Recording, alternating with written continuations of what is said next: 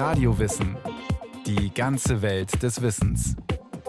Ein Podcast von Bayern 2.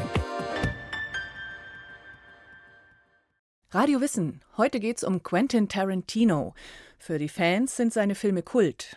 Kritiker werfen ihm vor, Gewalt zu ästhetisieren oder dass seine Werke reine Zitatcollagen seien. So oder so, Quentin Tarantino ist mittlerweile ein Markenname. Einer der genialsten Filmautoren. Oder doch nur jemand, der sich seine Ideen quer durch alle Genres zusammensucht? I love you, Pumpkin. I love you, Honey Bunny.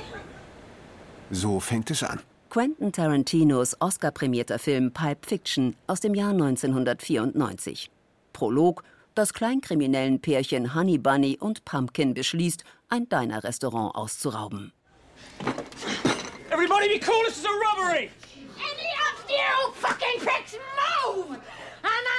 Execute every motherfucking last one of you!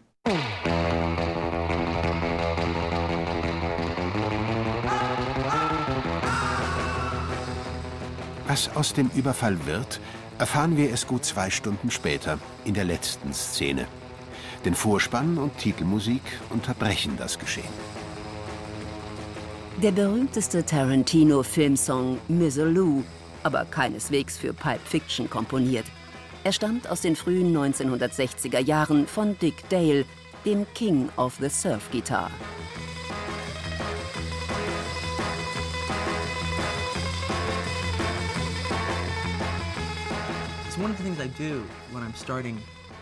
Wenn ich mit einem Film anfange, wenn ich eine Idee zu einem Film habe, dann gehe ich meine Plattensammlung durch und fange einfach an, mir Songs anzuhören.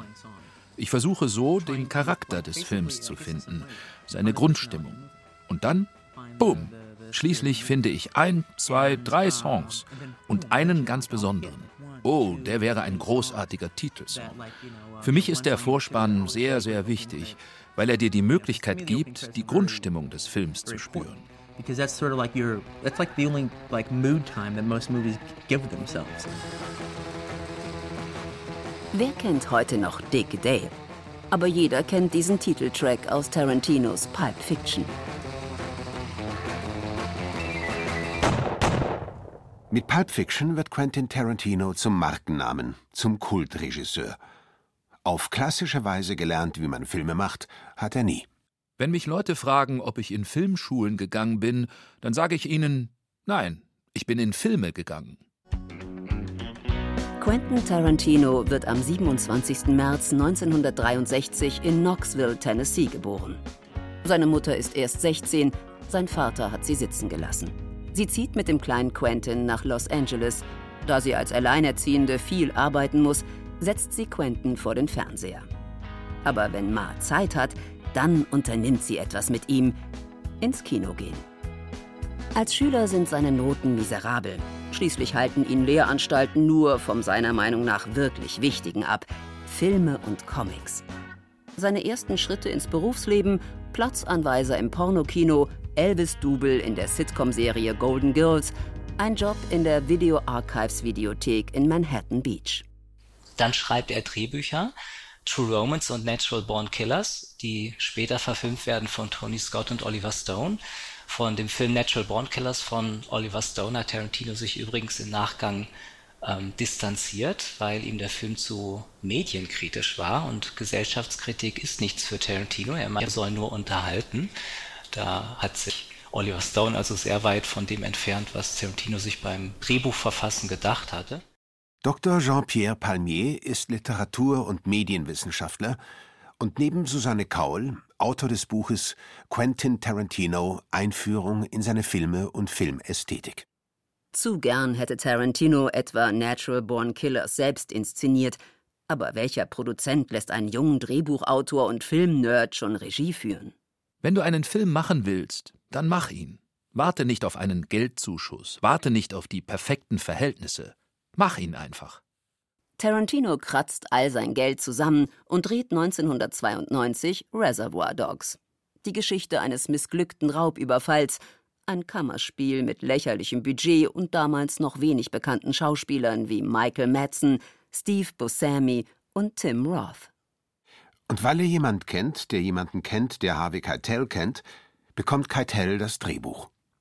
Keitel ist durch seine Arbeiten mit Martin Scorsese, zum Beispiel in Taxi Driver, ein Star. Tarantinos Skript gefällt ihm so gut, dass er nicht nur mitspielt, sondern Reservoir Dogs sogar mitproduziert. Der Film wird jedenfalls ein kleiner Erfolg und macht Tarantino bekannt. Und als er dann Pulp Fiction nachlegt, landet er natürlich einen richtigen Volltreffer. Das ist ein Publikumserfolg. Er erhält die Goldene Palme, sieben Oscar-Nominierungen. Und gewinnt den Oscar für das beste Originaldrehbuch. Tarantino stattete, wie gesagt, als Drehbuchschreiber, also als der Mann des Wortes. Wenn man sich andere Regisseure anschaut, also ihre Werdegänge, Stanley Kubrick etwa startete als Fotograf, David Lynch ist Maler, das merkt man den Filmen, gerade den frühen Filmen auch an. Und bei Tarantino merkt man die große Lust am Fabulieren in den äh, Dialogen. Who's Zed? Zed's dead, baby.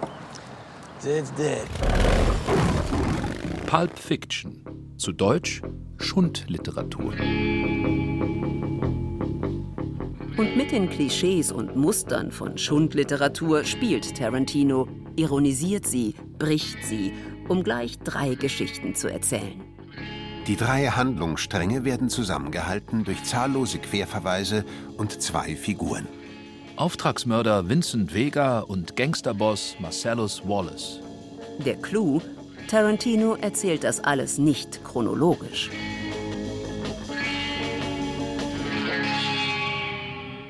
You know what they call a, a quarter pounder with cheese uh, in Paris? They don't call it a quarter pounder with cheese?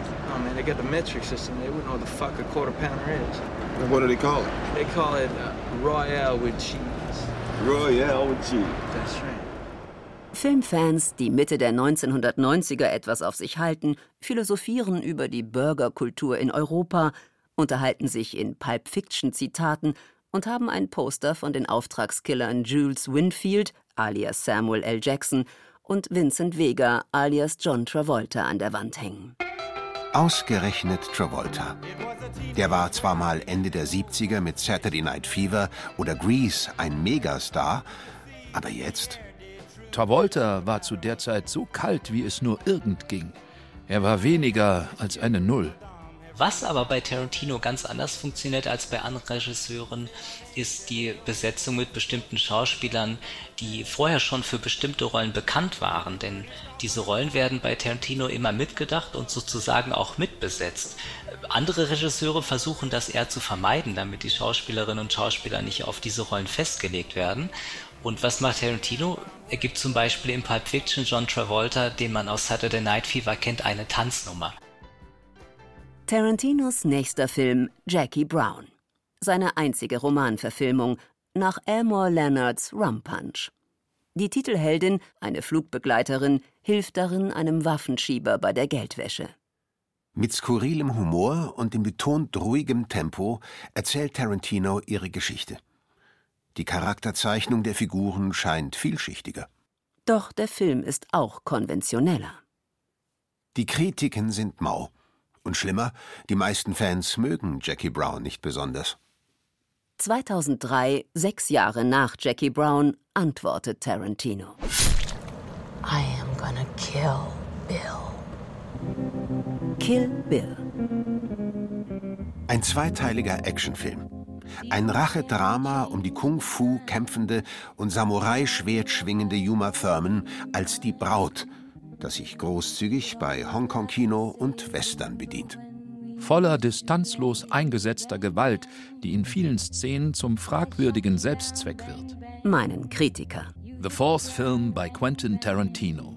Der vierte Film von Quentin Tarantino. Wird im Vorspann eingeblendet.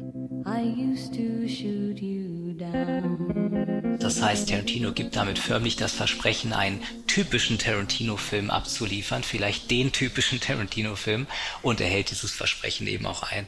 Aber was ist typisch Tarantino? Erstens Gewalt und Komik. Tarantinos Filme sind voller Gewalt und diese Gewalt ist eben oft mit Komik gepaart.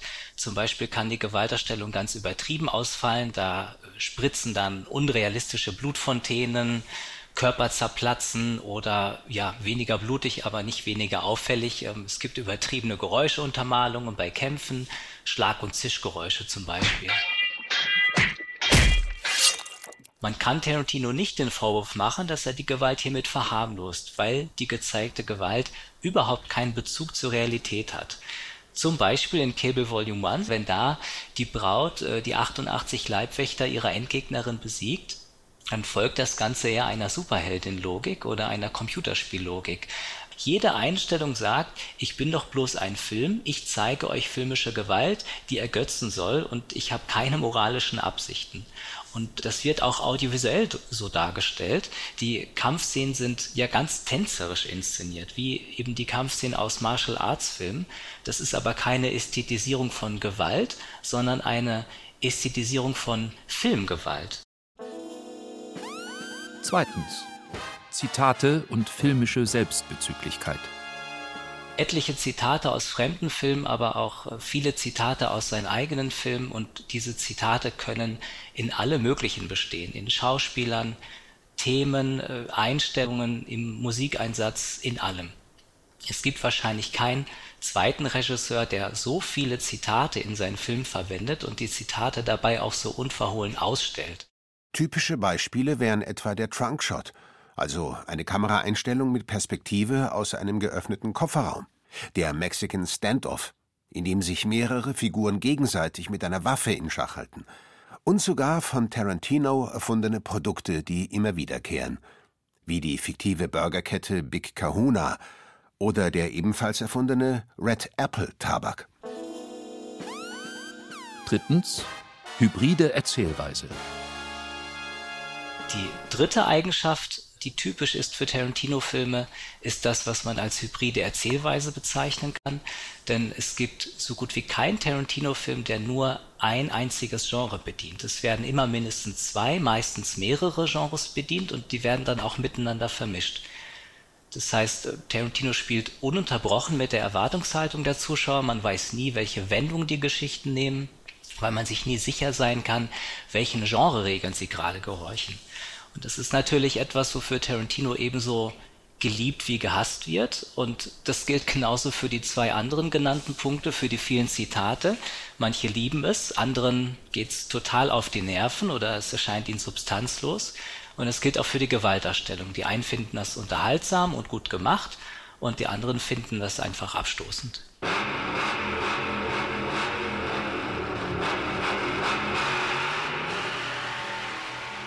Das gilt natürlich auch für Quentin Tarantinos offiziell fünften Film aus dem Jahr 2007. Death Proof, eine Hommage an das B-Movie-Genre der 70er Jahre. Natürlich geht es vordergründig um die rasante, sexuell konnotierte Verfolgungsjagd zwischen zwei kraftstrotzenden Muscle Cars. Doch in Wahrheit geht es nicht um die Action, nicht um die mal wieder gnadenlos zur Schau gestellte Gewalt.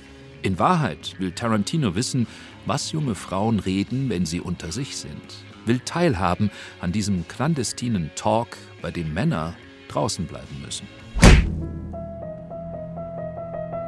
2009 Inglorious Bastards. Inglorious Bastards handelt von SS-Oberst Hans Landa, der 1941 die jüdische Familie Dreyfus in Frankreich aufspürt und ermorden lässt. Die Tochter der Familie kann fliehen. In Paris ergreift sie als Kinobetreiberin die Chance, sich an den Nazis zu rächen. Und der Film handelt von der titelgebenden Spezialeinheit um Leutnant Aldo Rains, die Jagd auf die Nazis macht. Inglorious Bastards spielt wie Kill Bill mit Racheplot und Filmzitaten. Das Thema ist heikel und doch ist der Film an vielen Stellen urkomisch. Das Brutalste des Films ist seine Leichtfertigkeit. Es ist ihm alles nur ein blutiger Scherz. In den Glorious Bastards soll die Gewalt, die an den Nazis verübt wird, ergötzen und deswegen ja werden die Nazis am Filmende, darunter auch Hitler und Goebbels, in ein Kino eingeschlossen. Sie werden darin erschossen, verbrannt und in die Luft gejagt und zwar nach allen Regeln der Filmkunst. Eine Rachefantasie, die sich um die historische Realität nicht kümmert, weil für Tarantino sowieso schon immer das Kino die bessere Wirklichkeit war. Diese Unverschämtheit, die Geschichte einfach zu ignorieren, hat bislang noch kein Film gehabt. Es ist also ein Triumph der Kunst über die Realität. Gerade deswegen kann man Tarantino aber nicht vorwerfen, die Gewalt zu verherrlichen, denn sie kommt genauso verspielt und übertrieben daher wie immer bei Tarantino. Was man ihm vorwerfen kann, ist das Folgende. Er thematisiert den Holocaust auf eine unernste Weise und das kann man natürlich unangemessen finden, weil die komischen Elemente und die splatterhaften Elemente das Thema Holocaust grundsätzlich verharmlosen. Also nicht in dem Sinne, dass der Holocaust verharmlost wird, sondern die Auseinandersetzung mit ihm wird verharmlost. Trotzdem wird Inglorious Bastards finanziell Tarantinos bis dahin erfolgreichster Film. Er macht unter anderem Michael Fassbender und Christoph Waltz zu Weltstars. Für seine Darstellung des SS-Oberst Hans Landa erhält Waltz den Oscar als bester Nebendarsteller. Und bekommt von Tarantino umgehend eine Rolle für sein nächstes Werk. In that case, Django, after you. Django Unchained. Ein stimmiger, erwartungsgemäß schriller Mix aus rauem Western, Rachedrama und Sklavereiporträt. In Django Unchained sind filmische und historische Gewalt noch viel näher beieinander und sie kommen in vielen Szenen auch zusammen. Das ist in den Glorious Bastards nicht so, denn da ist die Gewalt, die Juden angetan wird, von der Gewalt, die Nazis angetan wird, ziemlich klar getrennt. Eine Sache macht Django Unchained genauso wie in Glorious Bastards. Wenn es um die Rache der Sklaven geht, dann zieht der Film wirklich alle Register. Die filmische Rache kann gar nicht groß genug sein. Und deswegen ist das Finale auch genauso theatralisch wie das Finale von den Glorious Bastards. Das passt nun aber ästhetisch überhaupt nicht zu den Szenen vorher, in denen gezeigt wird, wie Sklaven Gewalt angetan wird. Das zeigt der Film ganz anders, nämlich auf eine realistische Weise. Die Kritiken zu Django Unchained sind durchwachsen. Der Film sei zu lang, das Nebeneinander von ernster und komischer Gewaltdarstellung ästhetisch unbefriedigend. Doch die Fans lieben den Film. Tarantino gewinnt damit 2013 seinen zweiten Oscar für das beste Drehbuch, ebenso wie Christoph Waltz für seine Darstellung des Kopfgeldjägers Dr. King Schulz. My unlimited gratitude goes to Dr. King Schulz. That is, of course, to his creator and the creator of his awe-inspiring world, Quentin Tarantino. Tarantinos achter Film ist ebenfalls ein Western. Samuel L. Jackson, Kurt Russell, Jennifer Jason Lee, Walton Goggins, Demian Bashir, Tim Roth, Michael Madsen und Bruce Dern sind The Hateful Eight, eine Art Eiswestern-Variante eines Agatha Christie-Krimis. Meisterlich geschrieben, meisterlich gefilmt, es liegt ein Ennio Morricone-Score darunter und Tarantino erzählt mit ungebrochenem Spieltrieb. Verwebt Hommage und Originalität, legt lustvoll Spuren, treibt die Gefangenen des Schnees langsam zur Explosion. Und ja, es gehört dann wohl dazu, dass alles in einen surrealen Gewaltexzess mündet. Schreibt Susanne Wahabsadeh in der Süddeutschen Zeitung. Langatmig und lediglich ein bombastisch aufgeblasenes Kammerspiel, meinen andere Kritiker. Auch wenn Tarantino immer wieder betont hat, das Wichtigste bei seinen Filmen sei ihre Story, mag man hier, wie auch bei anderen seiner Filme, einwenden, es sei keine wirklich neue. Und verkennt damit, dass das Besondere an Tarantino gar nicht die jeweilige Geschichte ist, sondern wie er sie erzählt. So hat Tarantinos neunter Film Once Upon a Time in Hollywood eigentlich recht wenig Handlung. Der Titel verweist auf Sergio Leones Western-Klassiker Once Upon a Time in the West, bei uns bekannt als Spiel mir das Lied vom Tod, und ist ein Abgesang auf die goldene Zeit des Hollywood-Western. Ein Film übers Filmemachen mit Leonardo DiCaprio als Western-Serien-Schauspieler Rick Dalton, der schließlich im Italo-Western Karriere macht. Und Brad Pitt als sein Stunt-Double. Once Upon a Time in Hollywood hält dem Amerika von heute unbarmherzig den Spiegel vors Gesicht. Die Spaltung zwischen der Kulturindustrie und ihren sinnlosen Gewaltbildern und der Realität, die das Kino verleugnet. Das Finale. Eine Gerechtigkeit, die nicht von dieser Welt ist. Reine Kinometaphysik und eine großartige Anmaßung dazu. Fast so anmaßend wie sein Umschreiben des Holocaust in Inglorious Bastards oder die Geschichte der Sklavenbefreiung in Django Unchained. Tarantino will sie einfach alle retten. Juden, Schwarze, Frauen. Der Film spielt 1969 in Los Angeles und handelt unter anderem von der Bande um Charles Manson, die sich am Ende des Films aufmacht, um in das Haus von Roman Polanski einzudringen. Das Publikum wird wohl wissen, dass die Manson-Familie tatsächlich Sharon Tate ermordet hat, die Ehefrau von Roman Polanski. Ja, und was passiert jetzt bei Tarantino? Äh, die Manson-Familie kommt gar nicht so weit. Denn dummerweise bricht die Manson-Familie ins falsche Haus ein und dort metzeln der Stuntman, sein Kampfhund und der Schauspieler die Manson-Familie nieder. Sharon Tate lebt. Ihre Mörder sind tot. Weil das Kino es kann. Und Tarantino zelebriert das Kino damit. Er zeigt eine alternative Realität, die unterhalten soll und die erleichtern soll. Once Upon a Time in Hollywood ist Hollywood-Nostalgie, Kinofantasie und es ist ein typischer Tarantino. Unglaublich brutal. Ich will mich nicht zum Verteidiger von Tarantino aufschwingen, aber die Sache scheint mir doch wichtig. Ich äh, finde nämlich wichtig zu betonen, dass der Vorwurf der Gewaltverherrlichung, der Tarantino oft gemacht wird, in der Sache einfach unbegründet ist. Jeder James Bond-Film ist zum Beispiel gewaltverherrlichender, weil in diesem Film affirmiert wird, dass es okay ist, die Bösen abzuknallen. Und eine solche Affirmation gibt es bei Tarantino einfach nicht. Und eine so übertriebene und als filmisch markierte Gewalterstellung hat keine moralische Dimension. Und da wo Tarantino moralisch wird, also in Inglourious Bastards und vor allem in Django Unchained, da bekommen die Filme tatsächlich einen ästhetischen Bruch. Wer sich einen Tarantino ansieht, muss Gewalt erwarten. Wahrscheinlich aber nur noch in einem weiteren Film. Denn Tarantino sagt, mit seinem nächsten Film, seinem zehnten, sei Schluss damit, Regie zu führen. Well, everybody, that's it.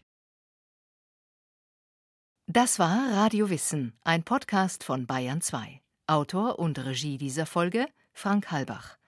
Es sprachen Claudia Obschat-Minges, Christoph Jablonka und Thomas Leubel. Technik Peter Preuß. Redaktion Andrea Breu.